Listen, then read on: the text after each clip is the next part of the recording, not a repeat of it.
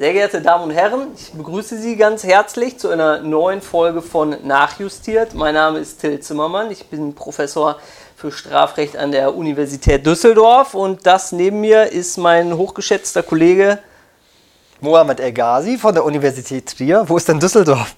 Ja, das ist äh, die Hauptstadt von Nordrhein-Westfalen. Ah, aber ist das, wir ja. beschäftigen uns heute mit einem Vorkommnis in Hessen, namentlich mit einer ähm, BGH-Entscheidung, ein Beschluss vom 10. November 2022 mit dem Aktenzeichen 4 STR 192 aus 22 und ich bin sicher, dass mein Kollege den Sachverhalt perfekt wiedergeben kann. Ja, perfekt, ist was anderes. Es geht um die Amokfahrt von Volk Maaßen.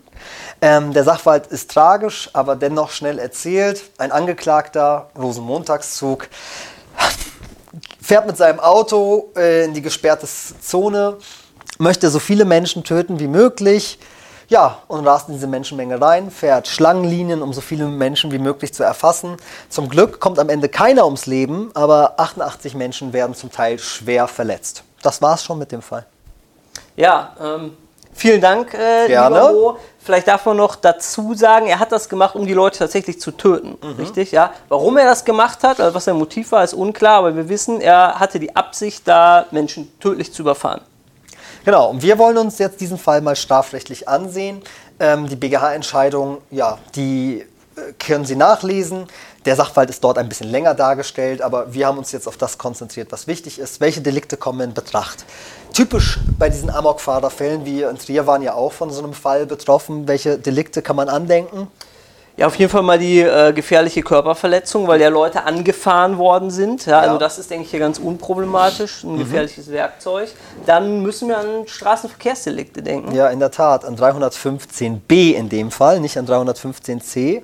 Ähm, gefährlicher Eingriff in den Straßenverkehr. Wir haben hier die Konstellation, na klar, er kommt mit einem Auto, aber das Auto wird hier zweckentfremdet als Waffe eingesetzt. Nicht, ja, wie nennt man das, Till? Ein verkehrsfeindlicher Inneneingriff. Ja, und Pervertierung, genau. Eine Pervertierung eines, eines Verkehrsmittels. Ja. Und hier in dem konkreten Fall muss man natürlich dann auch noch an die Qualifikation denken. Ne? An die Qualifikation in 315b Absatz 3 haben wir einen Verweis. Ja, das ist, liegt mir ganz am Herzen, das Ja. jetzt zu erwähnen, weil ich das in meiner Examensklausur damals übersehen habe. Ja, war ja in klar. 315b Absatz 3 ein Verweis auf 315 Absatz 3, ein Qualifikationsmerkmal, wonach nämlich deutlich härter bestraft wird, wenn der Täter.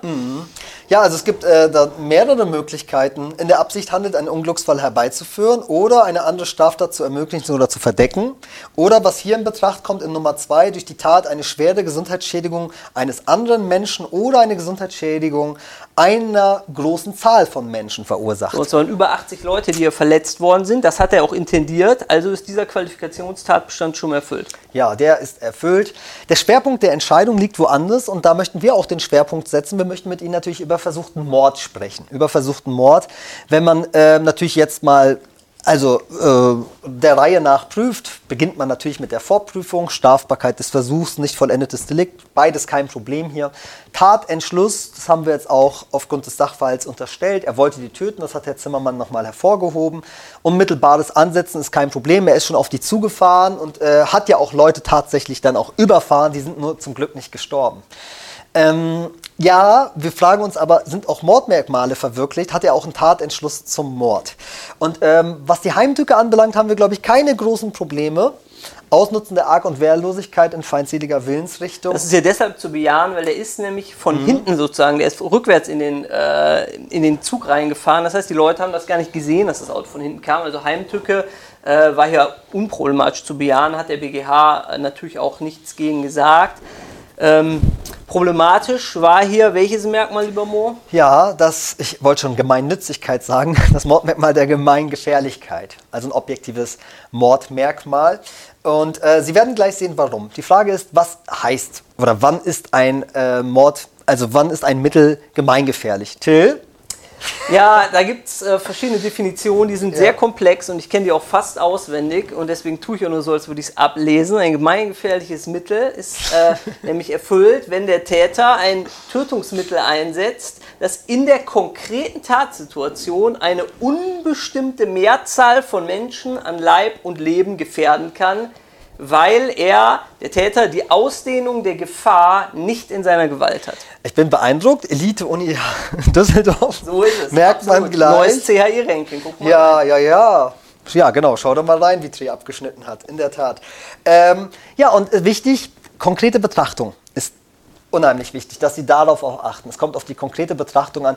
Der Umstand, dass der Täter eine Bombe einsetzt, bedeutet nicht, dass er ein gemeingefährliches Mittel eingesetzt hat. Wenn er eine Person A töten will, die befindet sich irgendwo im Wald in einer Hütte und er installiert dort eine Bombe und die Person stirbt und kein anderer wird gefährdet, ja, dann ist das zwar eine Bombe, aber es ist hier in dem konkreten Fall keine Gemeingefährlichkeit. Genauso wie andersrum zum Beispiel ein Auto ein gemeingefährliches Mittel sein kann, wenn man damit vielleicht in eine Menschenmenge fährt. Mhm. Ja. Und das ist äh, ja das Problem, äh, warum wir darüber reden. Ja, vielleicht mal ganz kurz. Warum ist eigentlich die Gemeinnützigkeit ein äh, Gemeinnützigkeit, Gemeingefährlichkeit ein Mordmerkmal?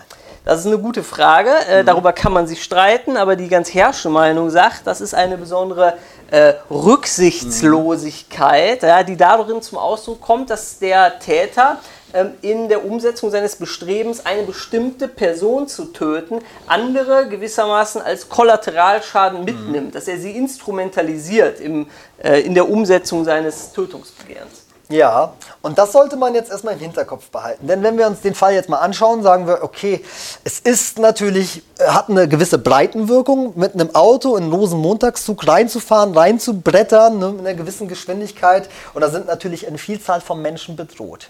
Also so auf den ersten Blick unproblematisch. Wir müssen aber eins beachten, und zwar eben das Problem, und deswegen haben wir das eben angesprochen, worin findet eigentlich dieses Mordmerkmal seine Rechtfertigung?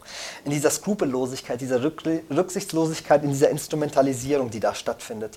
Ja, wir müssen nämlich das immer abgrenzen von der bloßen Mehrfachtötung. Ja, ne? die, wie man sagt, schlichte Mehrfachtötung, ja, das ist, äh, das ist eigentlich ein bisschen widersprüchlich zunächst mal, wenn äh, jemand eine mehrere Menschen vor sich hat und macht irgendetwas, meinetwegen mit einer Bombe und will die alle töten, sagt ja, damit kriege ich gleich zehn auf einmal. Wenn der mit einer Dampfwalze hier durchgefahren werden müsste, ich mache die alle platt, dann würde man sagen, das ist ja kein unbeherrschbares Mittel, wo er Unbeteiligte gewissermaßen mit reinzieht in die Sache, sondern er tötet nur die Leute, die er ohnehin vorhatte zu Ja. töten. Dann würde man sagen, es ist zwar eine Mehrfachtötung, aber es ist gleichwohl kein ein gefährliches Mittel und deshalb vielleicht auch gar kein Mord. Ja, denken Sie dran, hier fehlt es in diesen Fällen der Mehrfachtötung. Deswegen passt es also unter Zugrundelegung der Begründung, die wir eben genannt haben. Fehlt es dann an dieser Instrumentalisierung. Es geht hier nicht um einen Kollateralschaden. Und deswegen würden wir sagen, in- zumindest in dieser Hinsicht verhält sich der Täter eben nicht besonders skrupellos. Das ist die Rechtfertigung, die für den Ausschluss der bloßen, schlichten Mehrfachtötung zugrunde liegt, um um quasi aus dem Mordmerkmal rauszukommen. Die Frage ist, ähm, ja, ist es ein gewisser Widerspruch? Herr Zimmermann, das wollen wir natürlich nicht verschweigen. In der Literatur wird diese Rechtsprechung kritisiert.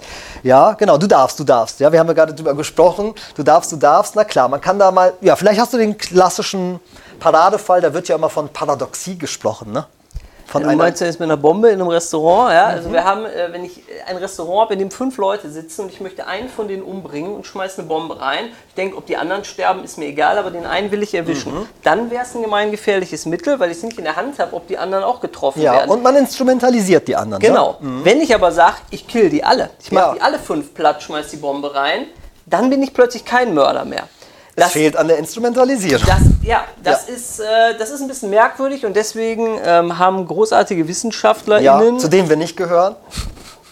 vorgeschlagen, dass man das ändern könnte. Aber nun, äh, das Gesetz ist so, wie es ist. Ja, und Ja. wir lösen das jetzt mal auf der Basis der herrschenden Meinung, wie Ja. der BGH das gemacht hat. Also man könnte das ganz anders lösen, wenn man natürlich den Ausgangspunkt ne, des, der Gemeingefälligkeit woanders sieht. Wenn man sagt, da geht es um den erhöhten Unrechtsgehalt, der mit dieser gefährlichen Begehungsweise einhergeht. Darum geht es. Wenn man das als Begründung zugrunde legen würde für die Gemeingefährlichkeit, hätte man das Problem mit der Mehrfachtötung eben nicht. Aber wie gesagt, wir lösen das auf Basis der herrschenden Meinung.